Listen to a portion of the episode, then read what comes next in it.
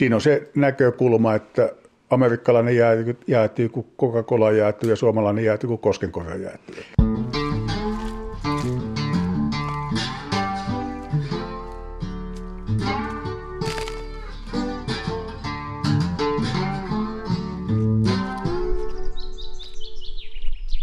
Moi, minä on Matti Tieaho ja tämä on Saappaat jalassa. Tällä kertaa mun vieraana on Kari Vaiska Vainio, kouvolalainen legenda, joka tunnetaan myös Kouvolan rajojen ulkopuolella. Kyseessä on tämmöinen äh, arktisen vaelluksen Grand Old Man. Kari, tervetuloa. Kiitoksia. Onko tässä mitään perää? Oletko tämmöinen kova kaveri?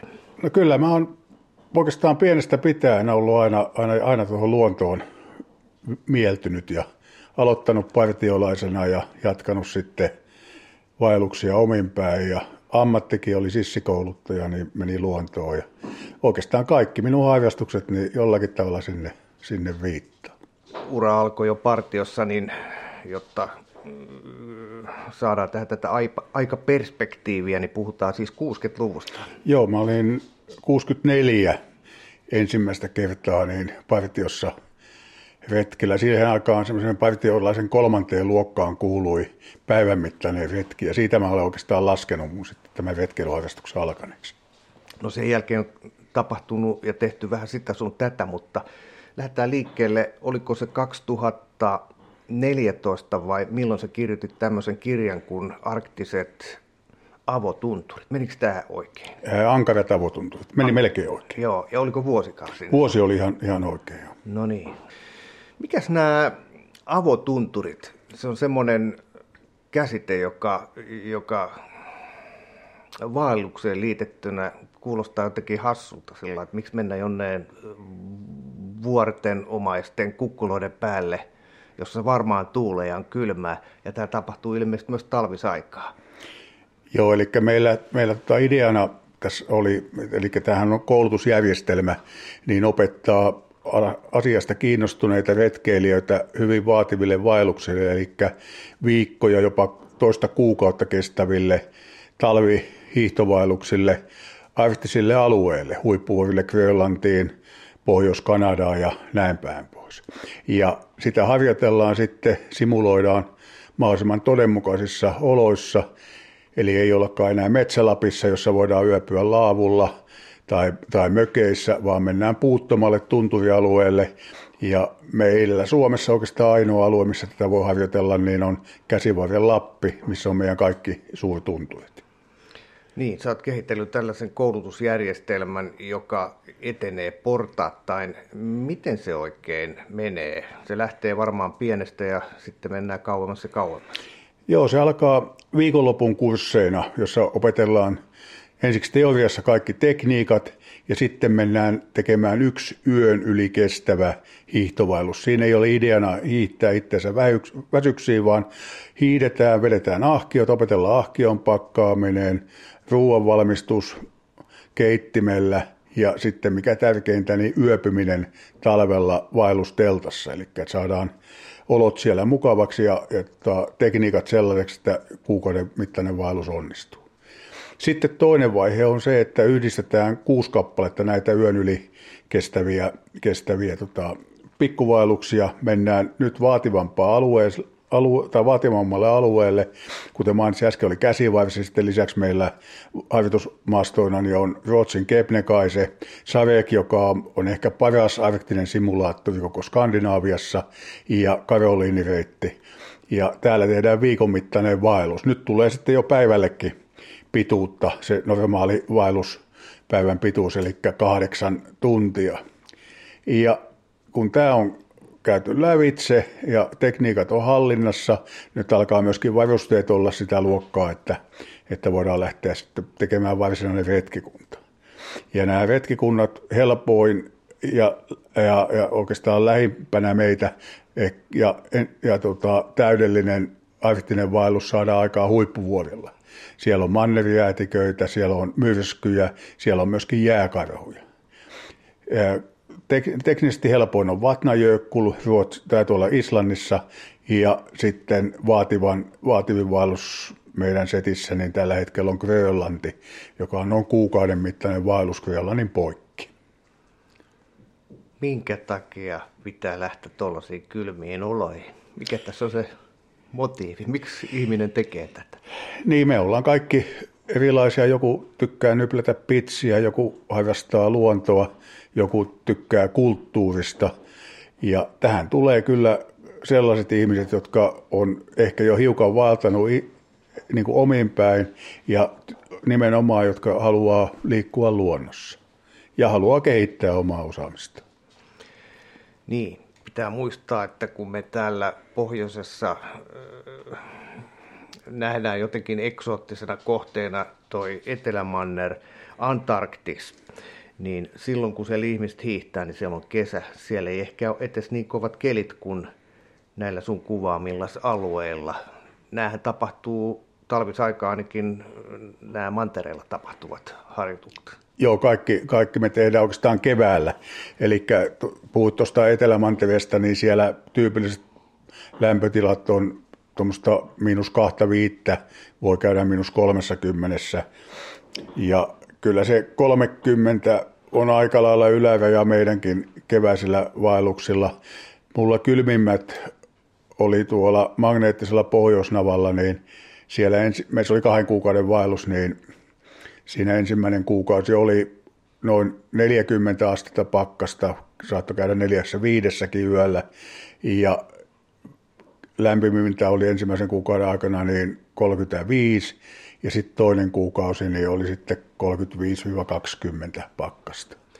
Missä tämä magneettinen pohjoisnapa on? Sehän liikkuu koko ajan. Joo, se liikkuu ja, ja se liikkuu tällä hetkellä aika kovaa vauhtia. Että aikaisempina vuosina se meni tuommoista 10 kilometriä vuodessa, mutta nyt se menee jo yli 50 ja nyt sitä ei enää voi saavuttaakaan, että se on mennyt niin kauas tuonne tonne tota jäämerelle, että siellä on sellaiset ahtojäät, että sieltä ei pääse pois, eli, eli nämä magneettisen pohjoisnavan retkikunnat, niin kaikki haettiin suksikoneella aiemmin pois, mutta nyt sinne ei enää suksikoneella pääse.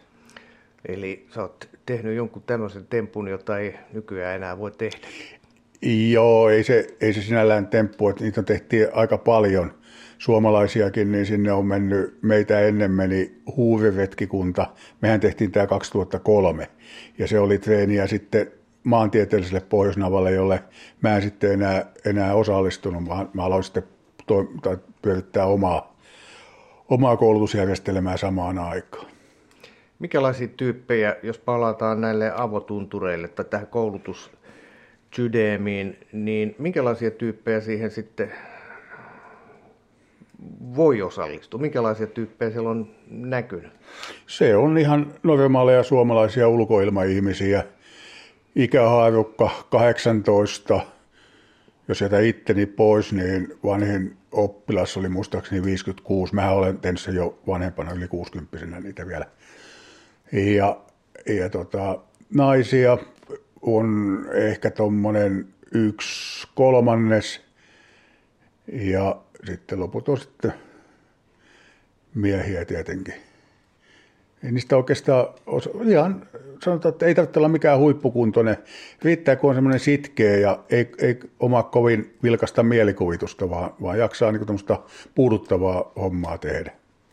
Hiihtää kahdeksan tuntia putki. Hiihtää kahdeksan tuntia päivässä ja, ja tota, sitten niin, niin osaa vielä se, sen jälkeen väsyneenä, niin pitää itsestään huolta. Henkinen puoli on kaikkein tärkeä, että tulee se retkikaverinsa kanssa toimeen eikä, eikä saa mitään naksuja sitten.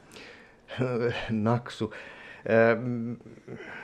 Miltä näyttää, nyt kun me ollaan eletty tätä koronavuotta viime vuosi ja nyt on sitten tämäkin vuosi alkaa näissä merkeissä, niin ihmiset kun ei pääs tonne maailmalle sillä niin kuin aikaisemmin on päässyt ja ei oikein pääs muutenkaan minneen, niin, niin mites nämä?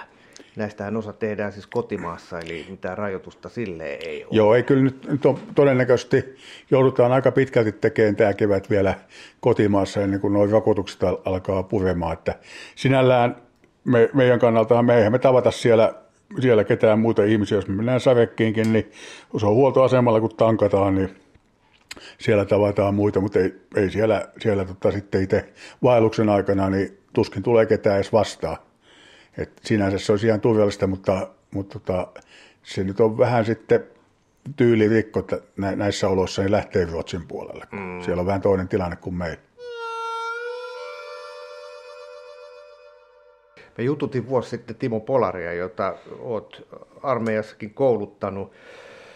Sillähän oli tämmöinen epäonninen Grönlannin reissu ja muistan, että kun Timokaan juttelin, Timo sanoi, että tämmöinen tämmöinen äh, koviin oloihin hakeutuminen, se on niin kuin semmoinen nouseva trendi. Niitä on enemmän ja enemmän koko aika. Oletko huomannut tämän? En ole sillä tavalla ajatellut. Mä en ole koskaan hakeutunut noihin oloihin sen takia, että ne olisi kovia ja, ja tota, että haluaisin mitata, että missä mun rajat on, vaan mä oon nimenomaan sen luonnon takia hakeutunut. Ja se Timon tapaus oli siinä mielessä niin kuin poikkeuksena, että siellä tuli tämmöinen katapalttinen myrsky, joka siis täällä Grölan itärannikolla, jos ei nyt tavanomainen, niin yhdestä kahteen kertaa vuodessa on ja, ja se muuttuu aivan järjettömäksi se tuulen voima. Se on yli 50 metriä sekunnissa, taitaa olla ennätykset yli 70 metriä sekunnissa. Ja, se, jos mä tota vertailukohteena, niin hypp, laskuvarjo hyppää, joka tulee vapaata pudotusta maata kohti, kun saavuttaa täyden vauhdin, niin se on 52 metriä sekunnissa.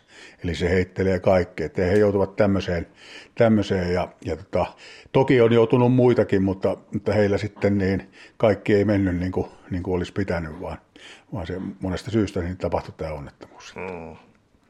No jos mennään tähän koulutusohjelmaan, niin – minkälaiset varusteet pitää itse kunkin hankkia, jos tällaisesta haaveilee? No, koulutusohjelmahan tarjoaa teltat, keittimet, ahkiot. Eli käytännössä niin kuin henkilökohtainen varustus, josta nyt sitten oikeastaan tärkeimpänä pitäisin hyvää makuupussia, sitten tuulenpitävää pääliasua ja sitten hyviä suksia ja sauvoja. Minkälaiset sukset? Me käytetään niin sanottuja telemark-suksia, eli, eli teräskantillisia hiihtoon tarkoitettuja te- telemark-suksia. Ne on vähän niin kuin jäykempiä kuin, kuin suomalainen metsäsuksi, mutta ne olla kovilla kaltevilla rinteillä niin toimii. Ja samoin jos joudutaan laskemaan, niin ne teräskantit on hyvät olla. Onko siis voiteet pohjassa? Niin ei, me ei käytetään pitopohjia, eli kyllä voideltavia suksiakin on käytetty, mutta kova lumi, niin se aika äkkiä raapii ne, ne, tota, ne voiteet pois. Ja sitten aika ison osan ajasta oikeastaan sanotaan, että 80 prosenttia vähintäänkin pidetään nousukarvoja suksen pohjassa. Ja sitten jos se on voideltava suksi, niin ne liimat ja voiteet niin ei ole hyvä yhdistellä. Eli karvoja käytetään? Joo, kyllä. Joo. Minkä pituisia nämä sukset on? No mä, mä käytän itse 205, mutta se on niinku hiihtäjä pituus plus joku 15 senttiä hyvä. Joku tykkää vähän lyhyemmästä, se on nä- näppävämpi käyttää kuin pitkä, mutta sitten pitkä taas kantaa paremmin. Kuin leveitä suksia?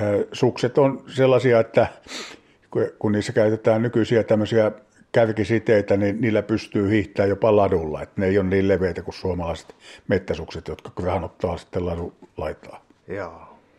Meinasin tuossa itse ostaa just eränkäyntiin tämmöiset retkisukset ja pituutta olisi ollut kaksi metriä. Niin kaveri sanoi, että täällä osta missään tapauksessa, että se pääsi kääntymään täällä etelän metissä sepä se, että täällä etelässä on aika, aika tiuhaa toi mettä, eikä täällä sitä lunta niin paljon ole, mutta sitten jos me mennään Lappiin, jossa lunta on toista metriä ja ennen kuin se ensimmäiset suojat on tullut, niin se upottaa sammalia myöten, niin siellä on kyllä hyvä olla jopa 280 ja hyvin notkealla kävijällä.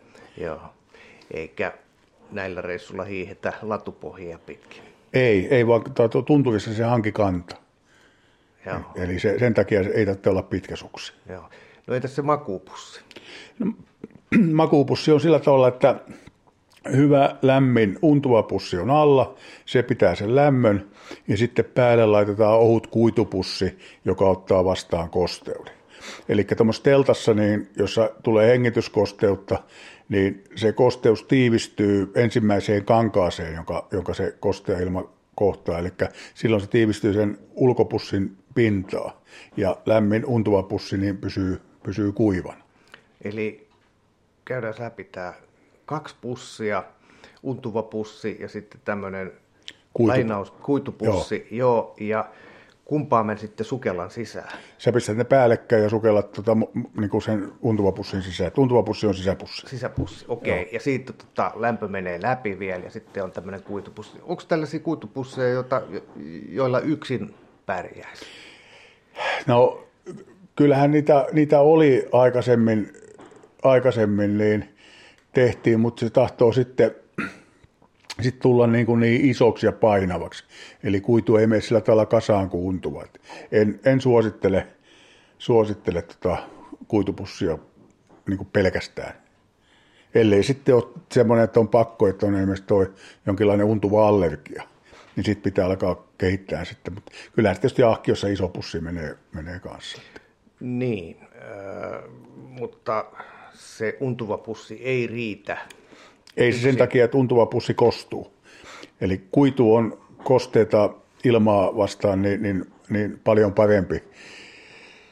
Parempi niin ominaisuuksiltaan kuin untuva. Untuva on koitettu maailman sivu käsitellä erilaisilla niin kuin noilla, muistan semmoisen joutsen pussissa oli kuin Easy Care, jotain vahoja, mutta sitten siinä menee ne untuvan muut ominaisuudet, kun aletaan untuvaa vahaamaan niin, hmm. niin pieleen.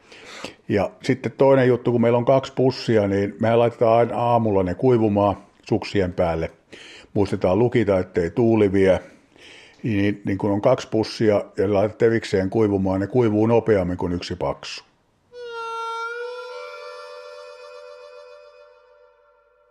Se on tietysti eri asia, niin kuin sanoit, että jos, jos kesällä lähtee liikkeelle, niin kaikki pannaan selkää, rinkkaa, se on rajua leikkiä, mutta tässähän vedetään perässä sitä kyllä, ahkia. Kyllä, tässä kun ahkio on, niin se antaa niin paljon sitä mukavuutta, eli voi ottaa myöskin mukavuusvälineitä mukaan. Tuommoinen hyvä makupussi, niin kolmisen kilo painaa talvimakupussi. Mm. Et mullakin on sitten kesämakupussi erikseen, että ei sitä, sitä kesällä taas vitti kantaa, niin kuin sanoit, niin Joo. sitä painaa. No mitä muuta siihen ahkioon pitää yhden hiihtäjän laittaa, että näitä reissuja voi heittää? No tota, ennenkin vielä mennään tuohon yöpymiseen, niin makupussia evistää kaikkialta muualta paitsi alhaalta, eli, eli meillä pitää olla hyvä leivipatja. Me käytetään kahta patjaa päällekkäin. Ja en suosittele näitä ilmalla täytettäviä, ne on tosi hyviä niin kauan kuin ne, ne tota, toimii, mutta kun on kuukauden reissuja, jos se ilmapatja puhkeaa, niin sen jälkeen se ei enää evistäkään yhtään mitään. Että tässä on tämä luotettavuus mm. homma.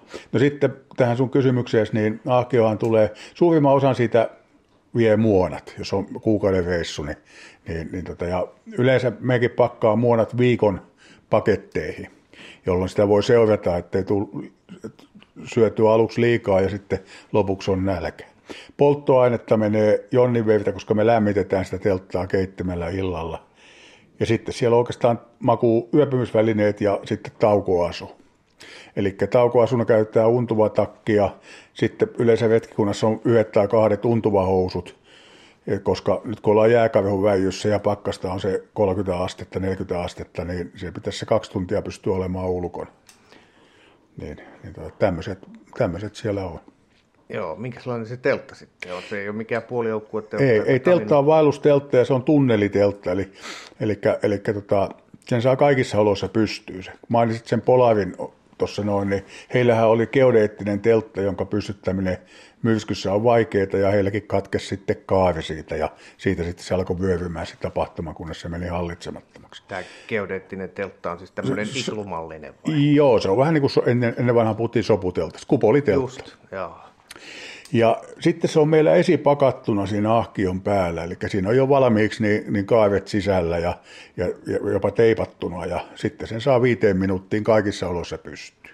Mitä se tarkoittaa jopa teipattuna? Kuulostaa Joo, ne, ka- ne kaavet teipataan sen takia, että, että ne, on, on, on tota, ne liitokset niin loppuun asti. Se teippi pitää sen paikallaan, koska kaavi katkeaa, jos se on huonosti yhdistetty, niin silloin se saman tien menee, menee myrskyssä pois. Eli tämä on tällaista varmistelua. T- joo, tämä kehitettiin silloin, silloin tota, sen, sen Timon onnettomuuden jälkeen, niin me mentiin Laskujärvi Killan porukalla niin Uttiin ja otettiin oikeastaan kaikki tunnetut teltat, mitä oli markkinoilla, niin siihen lentokentälle ja harjoiteltiin pystytystä ja sitten tilattiin helikopteri Mi-8 siihen päälle 30 metrin korkeuteen ja harjoiteltiin sen tuiskussani pystyttämistä. Se tuuli, mikä mitattiin, oli 38 metriä sekunnissa, mikä se helikopteri sai meille siinä, ja se oli lumituisku. Ja lentäjät oikein nautti, kun ne sai pöllyttää meitä. Niin, ja siinä se systeemi kehitettiin sitten. Okei, ne roikku siinä ilmassa. Joo, ne leiju siinä meidän päällä. Joo, tämä olisi ollut kiva ollut nähdä tämä. Se oli varmaan melkoista leikkiä. Joo, kyllä. Ja miten ne teltat, oli useampia, joita kokeiltiin, niin, niin jyvät ja akanat? Kyllä, siinä oli viime vaiheessa, siinä oli kaksi telttaa, oli, oli tota ruotsalainen Hilleperi ja sitten oli norjalainen Svalpaadi. Ja sitten me vielä, mentiin sitten vielä seuraavana päivänä niin Mielakkaan, jossa me veitettiin kaksi lumitykkiä siihen ja siinä treenattiin ja sitten päädyttiin Hilleperiin. Joo. No mitä tämä ahkio sitten painaa näin reissulla? Äh, tuolla viikonvaelluksella ehkä 40 kiloa, sitten huippuvuodella niin, niin sanoisin, että noin 80 kiloa. Mun Grönlannin ahkio paino 120 kiloa ja mun magneettisen poisnavan ahkio paino 150 kiloa. No. Ja yksi mies vetää. Niin. Miten se kuvailisi eroa sitä, että vedetään 40, kun vaihtoehto on 150? No onhan se ihan, ihan vissi ja sitten vielä se 150 kiloa, niin, niin, niin ahkio, niin, niin siinä oli, oli semmoinen juttu, että pakkasta oli 40 astetta, niin se lumen kitka on ihan toinen kuin näissä normaalioloissa, että se oli niin kuin hiekalla olisi vetänyt. Ja siinähän kävi sitten semmoinen tapaus meille, että me todettiin, että nämä painaa liikaa ja alettiin vähentää ruokaa, otettiin voita, heitettiin pois ja se on myöskin ensimmäinen ja ainoa reissu, että ollaan todettu, että, että viski on tarpeetonta ja viskipullot lensi pois. Ne oli tosi umpi jäässä ne viskipullot, että ei siinä olisi tikka vielä nuolla sitten, kun sitä jäätä olisi nuollut.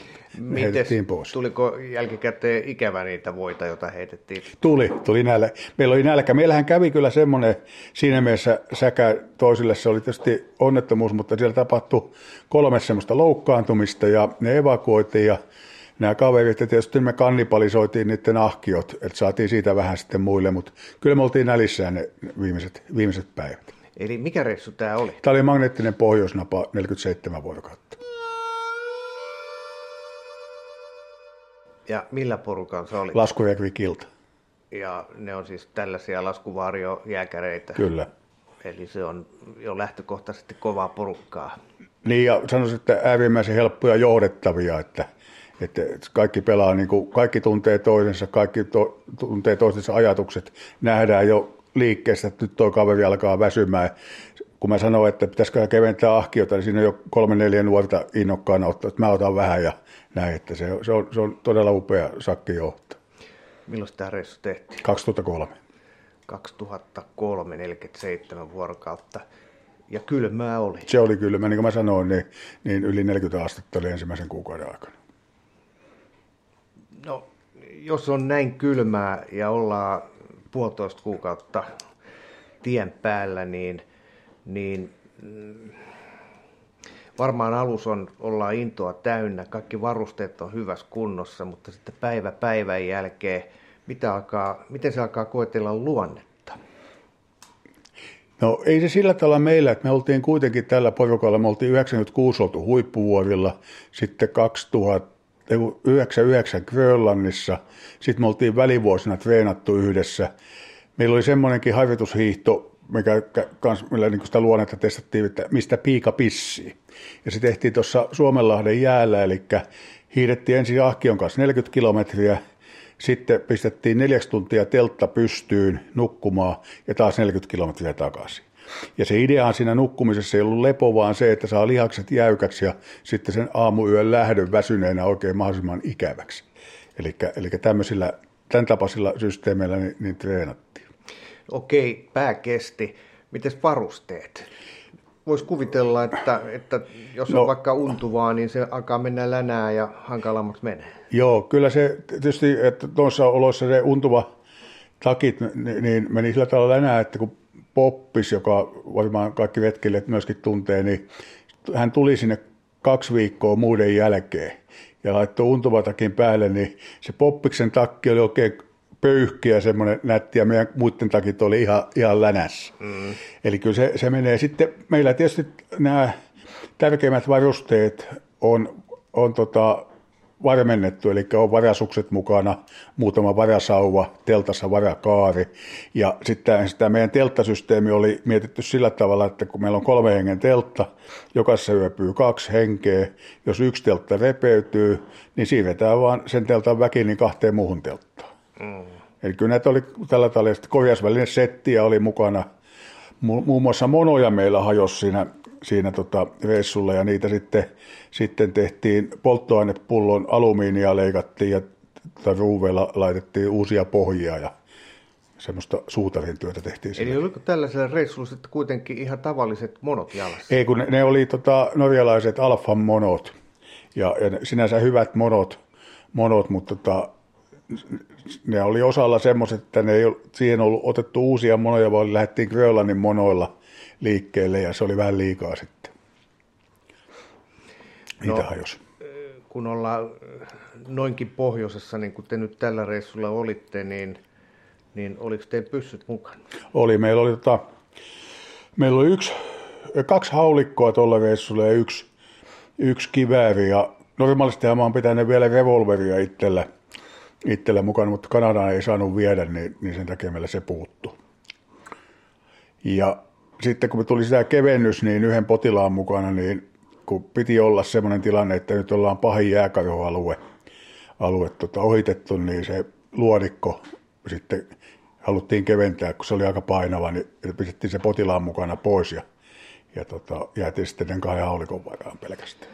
Miten tällainen potilas, kun se evakuoidaan tuolla reissulta, kun ei olla ihan naapurin tontilla, vaan vähän kauempana tuolla jossain, niin mikälainen operaatio se evakuointi oli? No sillä, että meillä on satelliittipuhelin, eli me pystyttiin tilaamaan, tilaamaan evakuointi. Meillä oli Suomessa sitten henkilöille, kun partio sai, tai retkikunta sai, niin sanottua, että potilasevakuointi pyydetään tähän pisteeseen, niin täältä Suomesta sitten kaveri hoiti. Ja tieto, hän keskusteli sitten Resolute lentäjien kanssa ja sitten ilmoitti meille, että Twin Otter, eli tämmöinen kaksimoottorinen suksikone, niin tulee hakemaan silloin ja silloin. Mm. Ja se sujuu? Se sujuu hyvin kyllä. Lentäjät moitti kyllä, kyllä minut siitä, että mä olin valinnut epätasaisen kiitoradan heille.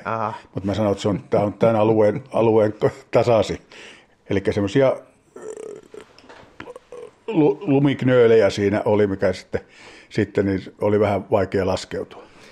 Joo, mä mutta sen verran tiedän, että kun tällaiseen reissuun lähettää, niin pitää olla myös vakuutukset kunnossa. Tuliko tästä noudosta minkälainen lasku? Tämä, en, en muista, menikö se vakuutukseen vai ei, ei mutta to, sehän on suht kallista lentämistä. lentämistä. Tota, meillä, muistaakseni tuonne Kanadaan ei täytynyt olla vakuutuksia, mutta tuonne Grönlantiinhan on, on erittäin kovat vakuutukset ja tämmöiset search and rescue vakuutukset. Mä todennäköisesti se meni meidän, meidän itsemme maksettaviksi. No mitäs, pyssyt on mukana, näkyykö niitä jääkarhuja? No sillä reissulla näkyy, tai ei nä, nä, näkynyt, mutta kävi leivissä. Eli meillä oli sitten sellainen, sellainen tilanne, että me oltiin aika paljon aikataulusta jäljessä. Se oli kovaa ahtojäävyöhykettä, jäätiin koko ajan jälkeen. Ja näin ollen niin meidän yöunet supistettiin neljään tuntiin. Ja se tarkoitti sitten sitä, kun alueella ei pitänyt enää olla karhuja, niin mä sanoin, että ei pidetä väijyä, että jos karhu tulee, niin sitten aletaan teltasta käsin niin toimimaan. Ja niin oli sitten yksi aamu. Aamu mä katsoin, että, että kun mä tulin teltasta, että siinä on, siinä on jääkarhun jälki tuossa ihan telta edessä. Ja sitten mä ajattelin, että se on toi Poppis ja Henkku, jotka on teekkareita, niin tehnyt tämmöisen teekkarijäynä, mutta sitten kun mä katsoin vähän kauan, sanoin, että tämähän on täynnä jääkarhun jälkiä tämä meidän leivialue, ja, ja siinä mun, mun kohdalla, niin teltan kupeella, niin oli pentukarhun jäljet, eli pentukarhu oli haistellut mua kankaa ulkopuolta 20 sentin päästä. Ja sitten kun alettiin niitä jälkiä katsomaan, niin, niin hälytti, hälytinlankojen ali oli mennyt niin kuin kaksi kertaa sisään ja kaksi kertaa ulos, niin niin ilmeisesti emo ja pentu. Eli meillä oli semmoinen vika siinä meidän hälytinlankasysteemissä, kun me asetettiin niin kuin se olisi asetettu vihollisen takaajajalle, eli vähän ylemmäksi. Mm. Niin nyt jääkävy, kun menee pää alhaalla ja sen turkki on liukas, niin se oli mennyt siitä laukasematta niin niiden lankojen ali.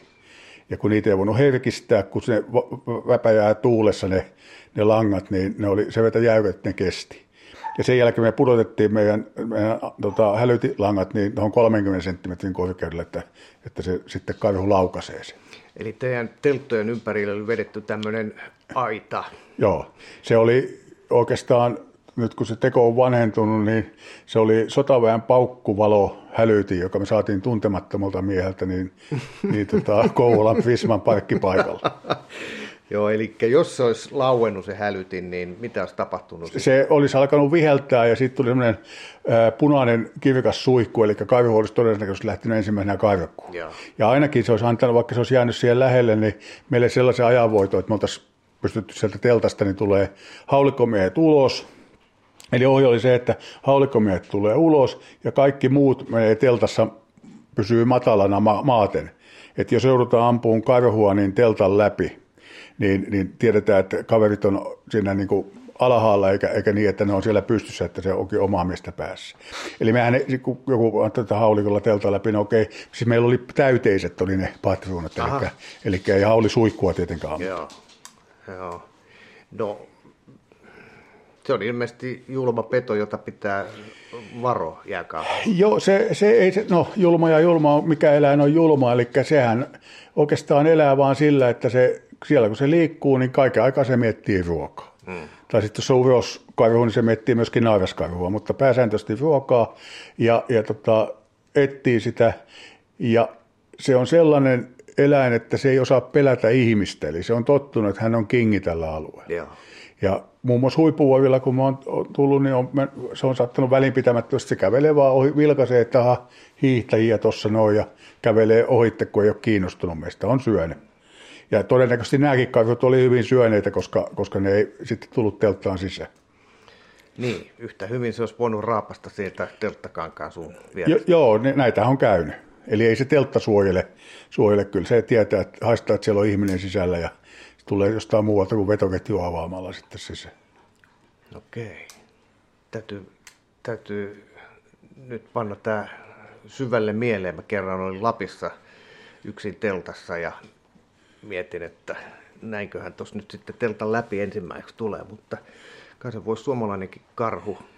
Ei, no, suomalainen karhu, samoin kuin mä oon ollut Alaskassa, niin alaskalaiset karhut, niin, niin kyllä ne välttää ihmistä. Et Alaskassa toki on sellaisia karhuja, jotka, joille sä oot ensimmäinen ihminen, jonka ne kohtaa. Mutta käytännössä suomalaiset karhut on kaikki kohdannut ihmisiä. Joo. Ja jos nyt yhden ohjeen sanoo, niin, niin tota, kannattaa jossain kaivoalueella, niin ehkä se ruokapaikka pitää vähän kauempana kuin teltta. Et, niin sinne ruokapaikalle ne menee sen hajun kanssa. Itse asiassa tästä tuleekin hyvä juttu mieleen. Mä olin tuossa jokunen vuosi sitten Elbrusilla ja siellä oli sitten samassa perusleirissä oli tämmöinen amerikkalainen sotaveteraani, nuori Mimmi. Joo. Se oli alle 30-vuotias ja, ja se sanoi, että se asuu siellä Kalliovuorilla oliko se puolitoista vuotta, ihan pöpelikössä. Ja sillä kävi niin, että kun se meni sinne, niin, niin tuota pikaa alkoi karhut tulla teltan juureen. Ja sitten kun sinne meni joki, niin, niin tota, se ratkaisi ongelman niin, että se onkin kalaa aina vähän enemmän ja vei sitten osan niistä lohista kauemmas. Mm. Ja karhut tottu siinä, kävi siinä, ei tullut enää leiriin. Joo. Oli huimapäinen Mimmi se vielä. Sitten mä ihmettelin, että on, on tuo kova leikki, kun on yksin. Silloin oli koira mukana. Hän sanoi, että ei niissä eläimissä ole mitään. Että, että, että hankalampi on nämä, nämä hilipilimiehet, että siellä saattuu yhtäkkiä tota, tulla joku kundi teltan sisään. Ei siinä sitten muuta kuin haulikolku osoittaa vaan ja sanoo, että paina hemmettiin täältä, niin kyllä ne sitten tottu siihen, että ne lähti pois. Noihan on siis, noi karhut miksei myöskin sudet, ne, jotka on tottunut käymään ihmisten roskiksilla, niin ne on sitten semmoisia vähän niin kuin arvaamattomia. Mm. Että se ei ole niin kuin luonnollista käyttäytymistä. No miten jos tällaiseen avotunturit koulutusohjelmaan lähtee mukaan, niin, niin mm, Oletteko te tavannut jo täällä Mantereen puolella sitten näillä viikonloppu- tai viikon... Joo, si- siinähän me ensimmäisen kevään tutustutaan, kun on se viikonlopun kurssi. Joo. Et kukaan ei lähde suoraan retkikuntaan niin, että ei olisi osallistunut. Käytännössä retkikunnan johtaja tuntee sen väen, joka lähtee. Joo, Mutta voiko, oletteko tavannut jo näillä osuuksilla karhuja, susia tai mitään? Onko eläimet Niin Suomessa ylipäätään? eläimiä ei. Tota, Ruot- Ruotsissa mä olen kaksi kertaa nähnyt ahman. Ai, Ja se on aika hieno. Ja se oli vielä kiva se toinen, kun muistan, kun se nyt näin siellä oli silmin, niin se tuli tuntuvin kuvetta alas. Mä pysäytin porukan ja näytin, että kattokaa sitä ahma. Siinä oli matkaa niin kuin joku, olisiko 150 metriä, lönksytteli. Sitten se tuli siihen kohtaan, mihin tuli meidän haju. Niin se saman tien pystyyn, katto meitä ja sitten se säntäsi karkuun. joo. Joo, ja se teidän haju oli siis tuulen mukaan. Niin tuulen mukana tuli sinne ahmalle se haju, niin, Joo. niin tota, se, siitä se havaitsi meidät. Joo, ja tämä tapahtui talviaikaa. Tämä oli talvella jo. Joo, mä mietin sitä, että karhuthan nukkuu talvella, mutta Ahma ei. ahma ei. Ei. Mutta ei ahma vissiin ihmisen kimppuun. Ei käy, ja se, sehän oli ihan upea kokemus nähdä. Joo, se on yksi sellainen, sellainen joka tekisi mieli aina nähdä, mutta ei niitä vielä niin paljon Suomessa ole, että tuuria olisi, että sattuisi kohdalla. Joo, ei. Mä olen kerran aikaisemmin Suomessa nähnyt. Se oli mennään sitten jo ihan 80-luvun alkuun. Mm. Et en, en, ei ole kovin, kovin vaikea. Niin. Ja samoin niin naali on sellainen eläin, mitä ei, ei Suomessa tahdo olla. Ja aika harvinainen on Skandinaaviassakin, että toi punakettu, normaali kettu, niin syviäyttää sitä. Joo. Mulla on tilaisuus ollut nähdä se naali sekä, sekä Grönlannissa huippuvuorilla että, että tuolla magneettisella Pohjoisnavalla. Joo. Magneettisella Pohjoisnavalla se kolmisen päivää seurasi meitä ja söi aina meidän niin kuin tukikohdassa, kun me oltiin oltu yötä, niin söi sitten ne eväsjätökset. Joo. Joo. Siellä nätisti tuli sata metriä meidän perässä ja me pysähdyttiin, niin se pysähtyi. Ja Annoitteko nimen sille? ei, ei me oltu näin. Joo. Hei, tuossa jäi mieleen, että yöunet saattaa jäädä neljää tuntia, hiihetään Se oli poikkeus. tuntia. Okei. Kyllä me yritetään pitää lepo. Ja sitten, sitten tässä oli se tilanne, että meidän piti päästä sinne sovittuun aikaan, sinne sovittuun paikkaan. Mm. Ja, ja tota, sen takia jouduttiin. Mutta kyllä tuolla meillä on yleensä ne ää, niin väliä, että, että se pystytään se kahdeksan lekiä ja, ja tota, ta, niin kuin sitten, sitten lepo. Ja sitten on myöskin lepopäiviä laskettu. Eli se, no se että jonain päivänä myrskyää, niin sitten se on lepopäivä. Mm. Eli to- toi oli sitä, sitä pioneeriaikaa ja ei ollut, se ei ollut tämmöistä kurssiohjelmaa. Sä oot käynyt siis äh, siellä magneettisella Pohjoisnavalla. Oliko se muuten niin, että etukäteen mietittiin, että se on tossa vai oliko teillä jotkut magneetti vastaanottimet, että nyt ollaan kuumassa paikassa? Se oli sillä tavalla etukäteen, että me tota, Ka- Kanadassa on semmoinen tutkija, semmoinen kuin Lävi Nyyit, joka, joka tota, määritteli sen, siihen aikaan sen paikan. Eli hän eh, niin kuin interpoloi sitten si- siitä, siitä meille sitten sen, sen paikan. Ja sehän ei ole siis tarkka piste, vaan se vuorokaudenkin aikana saattaa liikkua 80 kilometriä levyisellä alueella. Mm-hmm. Että, että siinä mielessä niin se on vähän tuommoinen niin epämääräisempi käsite. Kuinka monta suomalaisporukkaa siellä nyt sitten ehti käydä, No siellä, mahdollista? ei, siellä on käynyt, käynyt sitten äh, huuriretkikunta kävi, sitten tuo Christer Pukt ja Stig Björk kävi, ja sitten on semmoinen vähän epämääräisempi, eli Dominic Arviduin kertoo käyneensä, mutta hänen kertomuksessaan on sen verran aukkoja, että, että siitä nyt ei ole sitten voi sanoa varmaan, että kävikö vai ei. Sama se sille. Siis onko nämä? Ää, Kaikki muut on suomalaisia, paitsi Arvidun alu, alu alkaa ranskalainen, mutta hän vaikutti Suomen Lapissa, oli Suomen ladun oppaana ja näin päin pois. Ja hän kuoli sitten 2004 niin yrittäessään sooloa tuonne Pohjoisnavalle. Paleltu. Joo, tai sehän katosi. Ja, ja tota, sitä nyt ei sitten varmuudella tiedä, että mitä siinä tapahtui, mutta ehkä todennäköisintä oli se, että, että niin kuin jäät petti alla. Että edellisenä vuonna hän yritti ja silloin hänellä petti jää ja, ja hän pystyi pelastautumaan, eli käytännössä ei varmaan pudonnut kokonaan, koska pystyi laittamaan teltat pystyyn ja näin. Mutta jouduttiin hän amputoimaan sitten ja varpaita ja sitten hän sai itsensä siihen kuntoon, että lähti yrittää uudestaan ja nyt sitten se ei palannut siltä vessulta. Nyt mä taidan muistaakin. Onko tämä, lähtikö se tuolta Venäjän puolelta? Joo, Venäjän puolelta Kap Artiskista, eli mikä oli se toinen paikka. Ja siinä on semmoinen ongelmajuttu heti alussa, että sieltä toi golfviivan jatke niin työntää lämmintä, lämmintä vettä, vettä sinne koillisväylään ja jäät on- on heikkoja siinä kohti. Se on toinen kun Pohjoisnavalle mennään, se on toinen reitti ja toinen on sitten Kanadasta, niin, niin, niin tuolta Ellesmeiven saaren pohjoisosasta Vart Huntin saavelta lähetään. Mutta sieltä ei ole lähetty nyt aikoihin, koska Ken Porek-yhtiö, joka on ainoa lentoyhtiö, joka operoi tuonne Pohjoisnavalle, niin ei ole enää vienyt sieltä väkeä. Että se Venäjä seutu on sitten ollut. Onko Venäjältä lyhyempi matka sinne? Venäjältä on pitempi, mutta helpompi. Eli ne merivirrat, jotka tulee, tulee vastaan, niin ne tekee aikamoisia ahtojäävyöhykkeitä sinne, sinne tota, just sinne Kanadan suuntaan. Ja, Eli ja sinne ei voi laskeutua lentokoneella vai? vai? Ei, siihen vaan Huntille pystyy, joka on siis ihan siinä saaren lähellä. Mutta siitä alkaa sitten melko pieni ahtojäävyöhyke, joka jatkuu melkein sinne Pohjoisnavalle saakka. Eli siellä on vaikea vaan mennä eteenpäin. Kyllä. Ja sitten siinä on se ongelma, että jos siellä jotain käy, niin sieltä on vaikea evakuoida, että helikopterille ei yllä ja sitten lentokoneella ei pääse kovin helposti laskuun. Että kyllä sieltä toki saattaa Twin Otterille löytyä aukko, mutta se, se on kyllä kovan työn takana. Kun ollaan kaukana kaikesta ja sitten käy niin, että putoaa veteen, eikä, eikä ei siellä ole puita, joilla lämmittää tulet, vaan miten siitä selviää? Miten te varauduitte? Jos no, no meillä oli sellaisia malliratkaisuja, jotka oli etukäteen mietitty. Mehän käytiin ennenkin treenaamassa näitä asioita. Me oltiin tuolla Oulussa. Se oli tämmöinen pakkaslaboratorio, jossa päästiin yli, yli miinus 40 asteen pakkaseen. Ja me testattiin varusteita siellä ja, ja tota, muun muassa siellä oli juoksumatto, jossa pystyttiin testaamaan liikkumista. Ja yksi meidän testeistä oli sitten, sitten semmoinen, se pistettiin retkikunnan nuori jäsen tietenkin siihen ja laitettiin hänelle anturit ja piettiin se 40 asteen pakkasessa ja sitten vietiin toiseen huoneeseen, missä oli uima-allas, kylmää vettä, pudotettiin se kaveri sinne ja takaisin sitten työnnettiin 40 asteen pakkaseen. Ai, ai, ai. Ja sitten muut oltiin siinä ringissä ja sitten kun oli viisi minuuttia kulunut, niin sanottiin, että nyt saat alkaa niin kuin riisumaan itteesi. Ja, ja tota, eihän se pystynytkään.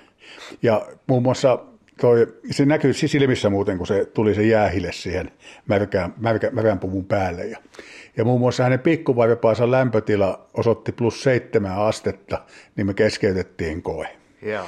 Ja sitten alettiin kehittää, että mitä tässä pitää tehdä, ja sitten meidän ratkaisu oli se, että yksi putoo, hyvä johtaja käskee, että te kaksi laitatte teltan pystyy, te laitatte keittimeen tulet, te alatte pelastaa kaveria. Ja kun saadaan kaveri ylös, niin sen jälkeen kaveri telttaan, siellä on tota, neljä keitintä tohottaa täysillä, se on kuin saunaan laittaisi. Työnnetään kaveri sinne telttaa, ja, ja tota, siellä sitten niin, niin se pystyy teltan sisällä, vaikka olisi kummonen viima, niin laittaa niin kuin, kuivat vaatteet päälle. päälle. Että meillä oli varavaatteita, nyt oli sen verran, että ei tarvitse Ruotsin meidän pyykinvaihtoa tehdä, että Anders vaihtaa Ollen kanssa ja Päivi vaihtaa sitten Kallen kanssa. Kyllä, kyllä. Tota, tähänhän täytyy tietysti varautua niin, että polttoainetta on. Että voidaan... Meillä oli polttoainetta oli laskettu litra per päivä. Eli sillä pystyy lämmittämään telttaa. Siis sen jälkeen kun on keitetty, niin sitten me pidettiin teltassa illalla tuli ja sitä tai keitintä tulella, niin sillä saa sinne katorajaa jopa plus 40 astetta lämpöä. Mm. Ja siinä saa sitten taas kaikki sukat ja muut kuivaksi. Näillä sun johtamilla reissuilla mulahtiko kukaan? Ää, mulahti tota, Grönlannissa yksi kaveri ja sitten, sitten mulahti tuolla huippuvuorilla yksi sillä tavalla, että, että tota, me oltiin jäälautoilla, eli, eli ylitettiin yhtä vuonoa, päästiin melkein sinne loppuun ja sitten se katteltiin, että pääseekö tuosta tuonne kuivalle, niin se kaveri että kyllähän pystyy hyppäämään ja hyppäsi eikä pystynytkään hyppäämään, vaan hyppäsi suoraan jäämereen ja jäi vähän vajaaksi se hyppy ja siinä laitettiin sitten telta pystyyn. Eli siellä tehtiin sitten tämä suunniteltu kyllä, operaatio kyllä. ja kaikki sujuu hyvin. Kaikki sujuu hyvin, se meni niin kuin Strömsössä. Joo. Mites tämmöinen vaellus, kun on kylmää ja se on rankkaa touhua kahdeksan tuntia putkeen, tai siis varmaan tunnin välein pien tauko. Joo, se on 50 minuuttia hiihto ja 10 minuuttia tauko. Joo.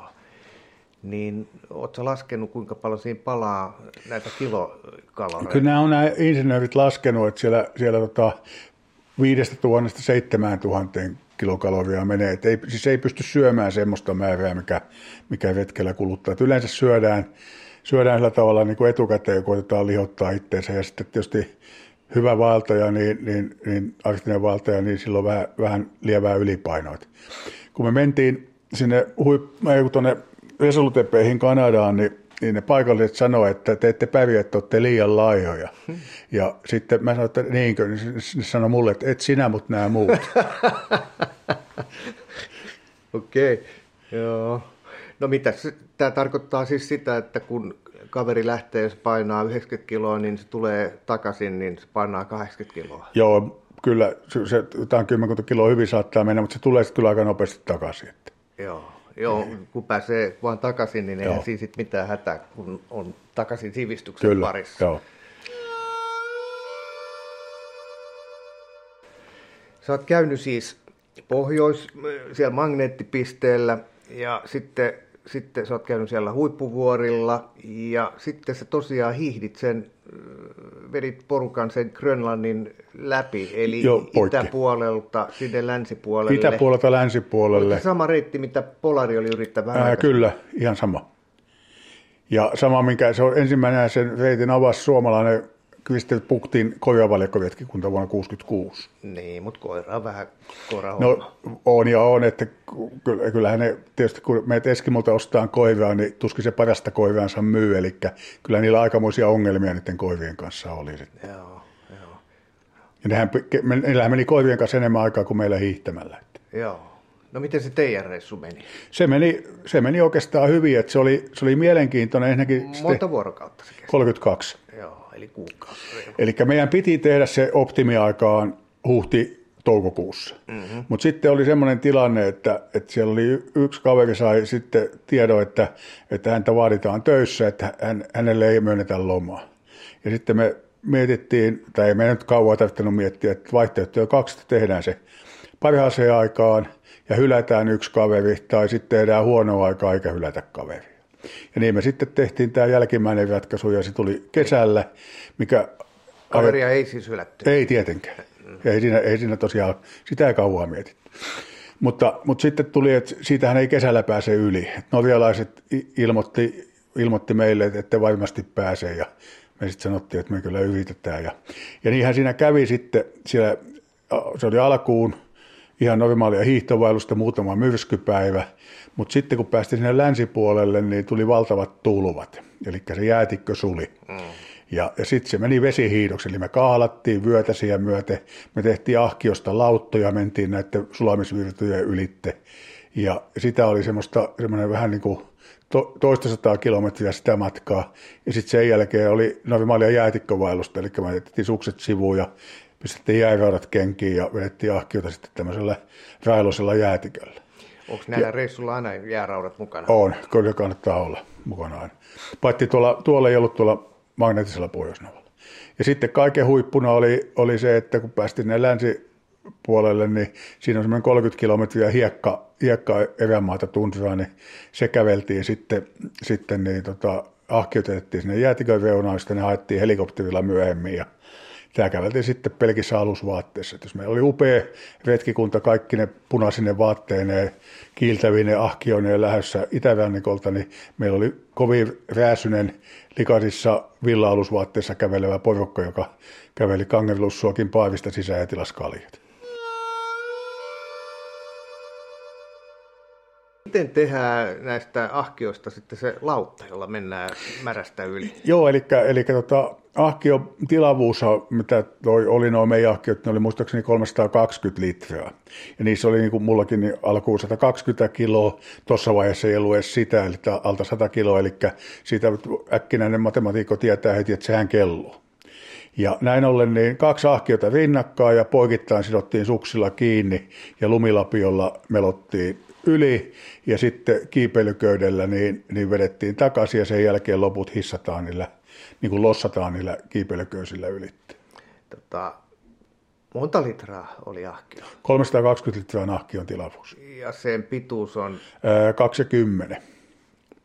Joo, siis nyt yritän miettiä, onko siinä siis joku pussukka, joka pitää... Joo, joo siinä on siis kiinteä peite. Mä voin sulle näyttää tuosta kirjasta kohta. Eli se on se, se vedetään umpeen niin, että... Se on aina ummessa, myöskin hiihtäessä. Joo, mutta se pitää vettä siis. Pitää jo. Joo. Et sillä viisiin. Kyllä. Oliko tämä eka kerta, kun joudut siihen turvautumaan, vai ootko sä kokeillut mullakin? Tämä oli eka kerta, kun jouduttiin turvautumaan, mutta oli mietitty ja rakennettu etukäteen tämä, että tällä tavalla päästään. Joo. No miltä se tuntui kahlata siellä, siis kun sanoit, että... Se on jääkylmää vettä. No siihen me, kun tiedettiin, että me joudutaan kahlaamaan, niin kehitettiin semmoinen ratkaisu, jota sanottiin stay-upeiksi. Eli Koveteksistä niin kuin tavallaan sukat, jotka tuli tänne reisiin asti ja, ja tota, sitten se meni monojen sisälle, eli monot kastu kyllä, mutta sitten mo- monon tota, sisällä niin kaikki sukat pysy kuivana ja pääosin se oli sitten tuo puoleen veteen polveen kahlaamista. Muutama kerta meni sitten steijapestä yli ja, ja sitten siinä sitten tuli niin kuin pestyä sitten itsensäkin, että na- napaasti mä muistaakseni kahlasin ne syvimmät kahlut. Se on varmaan aika kylmää touhua. Joo, kyllä se oli, mutta se- semmoista se nyt vaan on. No mikä se tuommoisella reissulla, jos 32 päivää heittää sen, sen Grönlannin läpi, olisiko se, mitä siinä on, 600 kilsaa vai minkä? 580 kilometriä tarkalleen. Eli- eli siis tota- GPSllä mitattuna, eli sehän vähän oikoo niitä, eli waypointilta waypointille 580 kilsaa. Joo. Muistaakseni Pukti sai sille samalle matkalle, niin, niin oliko 690, kuudella, kutosella alkavan luvun kuitenkin. Joo, eli huomattavasti pitemmät. Joo, kyllä. Heillä oli siis tämmöinen matkamittari, joka perustui polkupyörään pyörään, joka, jossa oli sitten pituusmittari, eli se pyöri se pyörä siinä. Joo. Ja nyt puhutaan ajasta, jolloin ei ollut näitä nykyisiä kelloja, joilla voi mittaa hyvinkin tarkasti, miten se homma. Joo, siis GPS-lähän se pystyy mittaamaan nykyään, mutta heillä oli, heillä oli, tota, heillä oli ainoa suunnistusjärjestelmä, mikä oli Dekka, Dekka tämmöinen niin hu, huipputekniikka, mutta sekään ei pelannut siellä sitten. Niin, mitä se tämmöinen hiihtovaellus, niin mitä se nopeus siinä pahimmillaan ja parhaimmillaan voi olla? Se, se on, silloin se on hyvä, kun se on yli kaksi kilometriä tunnissa. Kaksi kilometriä tunnissa, Niin. kuulostaa aika hitaalta. Kyllä se on. Jos, jos pääsee, niin 15 kilometriä päivässä se on hyvä. Meillähän sitten tietysti, kun se Grönlanti on semmoinen, että se on aika yksinkertainen kattaus, että ensiksi on ylämäki ja sitten on alamäki. Niin sitten kun päästiin siihen alamäkeen, niin sittenhän se vauhti kyllä kiihtyi ja ahkiot oli kevyitä. Et meillä oli pisimmät päivätapeet, oli yli 35 kilometriä sitten lopussa. Tietysti tämä kuulostaa minusta niin kuin monotoniselta. No kyllä se sitä on, on ja Grönlanti varsinkin, kun siellä ei ole, ei ole se on pelkkää niin tasasta jäätikköä, niin se on hyvin niin kuin yksitoikkosta. Että kyllähän me kehiteltiin kaikenlaisia ajatuksia sitten, juteltiin, että DAI 2 oli semmoinen, semmoinen tota, hauska poikkeus, eli se on tämmöinen kylmän sodan aikainen tutkimusasema, niin etukäteen sitten pohdiskeltiin, että mitä kaikkea siellä voisi olla. Grönlanti, magneettinen pohjoisnapa, äh, huippuvuoret. Mi- Mikä näistä on niin kuin kepeintä kauraa? Mikä kaikkein kovin reissu? No kovinhan oli tietysti se magneettinen poisnapa, kun se oli pitkä. Ja, ja tota, ehkä kevyin oli sitten, mä, te, mähän tein sitten sinne Luoteisgrönlantiin toisen reissun. Se ei kestänyt kuin reilut kaksi viikkoa, kun meillä kävi siinä, siinä sellainen juttu, että et, ei, ne eivät päässeet saaneet lentoa sinne. Se on semmoinen, semmoinen tota, perähiki ja se Kaanakin kylä, että, että tota, sinne pitää olla hyvä keli, että sinne pääsee. Ja me sitten neljä päivää oltiin Grönlannin länsirannikolla Ilulissatissa, niin viiden tähden hotellissa lentoyhtiön piikki yhden hengen huoneessa odottamassa, että milloin tulee lentoja. Se vähän lyhensi meidän reissua. Siinä oli nätit kelit ja, ja tota, se oli, oli fyysisesti helppo. Sen reissun idea oli nähdä viimeiset luonnon menetelmillä asuvat eskimot. Eli mentiin Eskimo-kylää ja, ja, ja tota, täytyy sanoa, että osittain nähtiin, eli, eli siellä Eskimot liikkuu vielä niin koiravaljakoilla ei ollut kelkkoja, koska jos siellä kelkka hajoaa, niin ei sitä pysty korjaamaan, kun ei sinne saa osia muuta. Mutta sitten toisaalta niin oltiin varmaan niitä viimeisiä, jotka näkee, koska Kaanakissa oli jo kännykkäkenttä ja nuoriso kulki varkuissa ja kännykkä korvalla, että, mm, mm. että se menee sin, se historia niin häviää. Eli luoteis Grönlanti on lännen ja pohjoisen välissä siellä. Kyllä, siellä ihan pohjoisessa, pohjoisessa niin sellainen paikka, missä nämä ensimmäiset löytövetkeilijät, peerit ja muut, niin, niin pitivät majaansa. Miten se Islanti, sielläkin sä pyörinyt? Islannissa olen, mä en ole ollut sillä Islannin vaelluksella itsellä, mutta Islannissa mä olen ollut silloin, kun mä olen lähtenyt Grönlantiin. Mutta se on niin kuin helpompi sitten kuin huippuvuoret, se Vatnajökkuli. Eli Korpiakko on vetänyt ne Islannin reissut. Okei. Okay. Ja Korpiakko on? Tämä mun seuraaja tässä avotunturit ohjelmassa. Joo. Eli hän johtaa sitä nyt. Joo. No miten se huippuvuoret, minkälainen mesta se on? No se, se, se, on, se on mielenkiintoinen. Siellä on, on tota, mannerijäätikköä pääosa-alueesta. Siellä on vuonoja, ää, siellä, siellä tota, on vuoria. Kiivetään muun muassa ää, kahdelle huippuvuoten korkeammalle vuorelle, josta toiselle joutuu käyttämään kiipeilyköisiä ja hakkuja. Ja sitten siellä on jääkaivehuja, hylkeitä, mursuja, kaikki nämä elementit. Se on lähellä, se on edullinen. että se on semmoinen niin kuin ensimmäiseksi arktiseksi retkikunta-alueeksi niin oikein sopiva. Ja se tämmöinen reissu kestää? Kolme viikkoa. Joo. Mihin vuoden aikaa? Se tehdään huhtikuussa yleensä.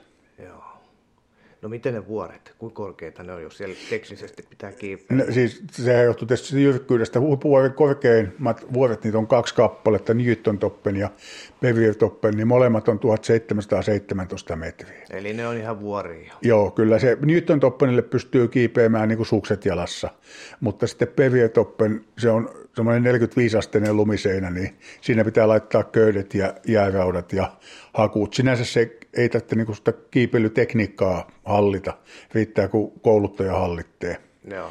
Niin, niin, niin tota, se ei sitä eli, kun... eli tota, niin naruihin laitetaan sitten ne vetimet ja nilkiskot itse Ei, siinä kävellään köysistönä. Okay. Mutta se hakku, hakku on sen takia, että jos joku liukastuu, niin sitten muut voi pysäyttää sen liu. Niin sullahan on myös vuorikokemusta. Oot käynyt Mont Blackilla ja Mont Blancilla käynyt useasti alpeilla eri puolilla ja mun korkein on Denali Alaskassa, eli 6194 metriä. Mä johdin laskuvervikillä retkikunnan sinne vuonna 2001. Muistaakseni 30, vähän päälle 30 henkeä ja melkein kaikki pääsi huipulle.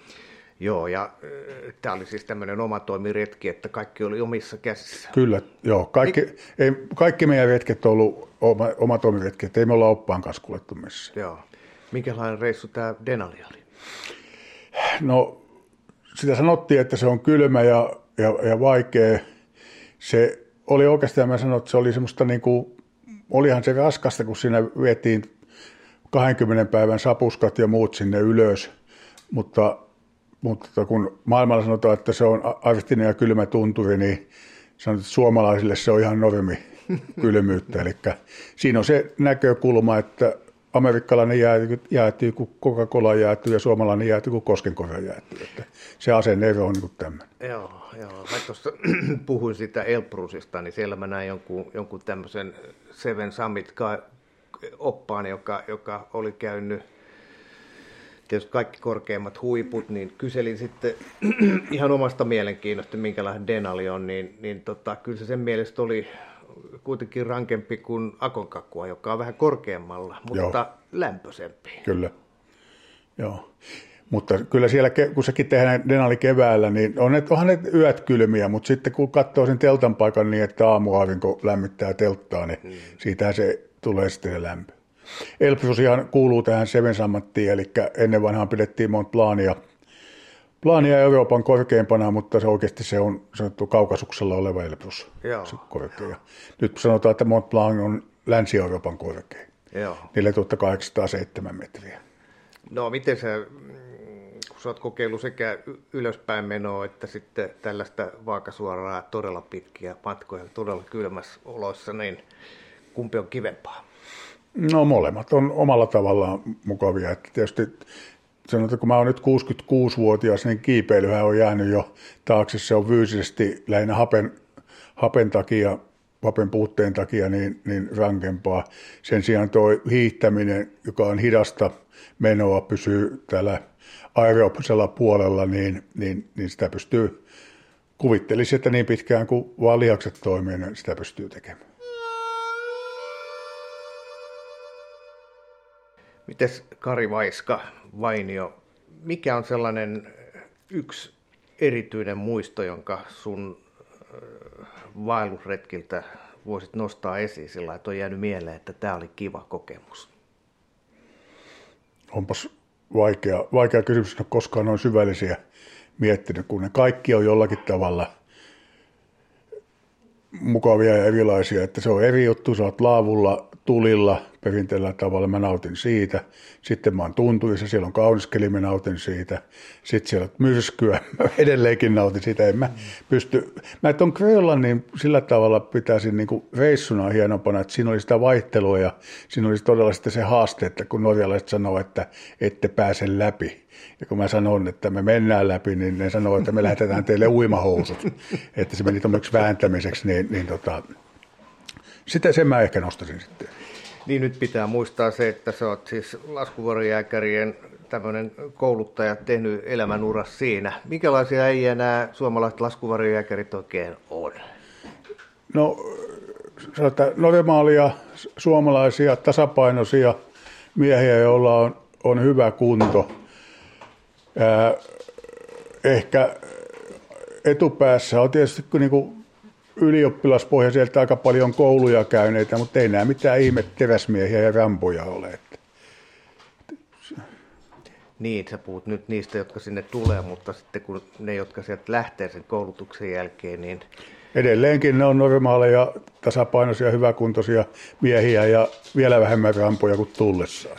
Aha, se menee näin päin. Joo, ei kyllä, siis me, kyllä, kyllä se, mä sitä Laskujärvi-koulun koulutuksesta mä tykkäsin, siinä oli reilu meininki, siinä mentiin johtaja edellä, eli se alkoi jo sieltä 60-luvun Hagelbergin sanonnasta, että seuraatteko perässä. Ja idea oli koko ajan se, että mihin minä en pysty, niin siellä ei mun alasten tarvitse pystyä. Mm. Ja se oli musta niin sitten, että ei minkäänlaista simputusta. Että se, se, to, toki ne reissut oli, oli rankkoja ja, ja tota, sitten oli tämmöistä, niin kuin veitikka silmäkulmassa oli, että saattoi joukkueenjohtaja sanoa illalla, että no, että tota, tämä harjoitus meni tosi hyvin, että palkitsemme itsemme ylimääräisellä kentän juoksulenkillä. Ja sitten hän lähti ensimmäisenä juoksemaan sinne. Kari Vaiska Vainio, kiitos. Kiitoksia.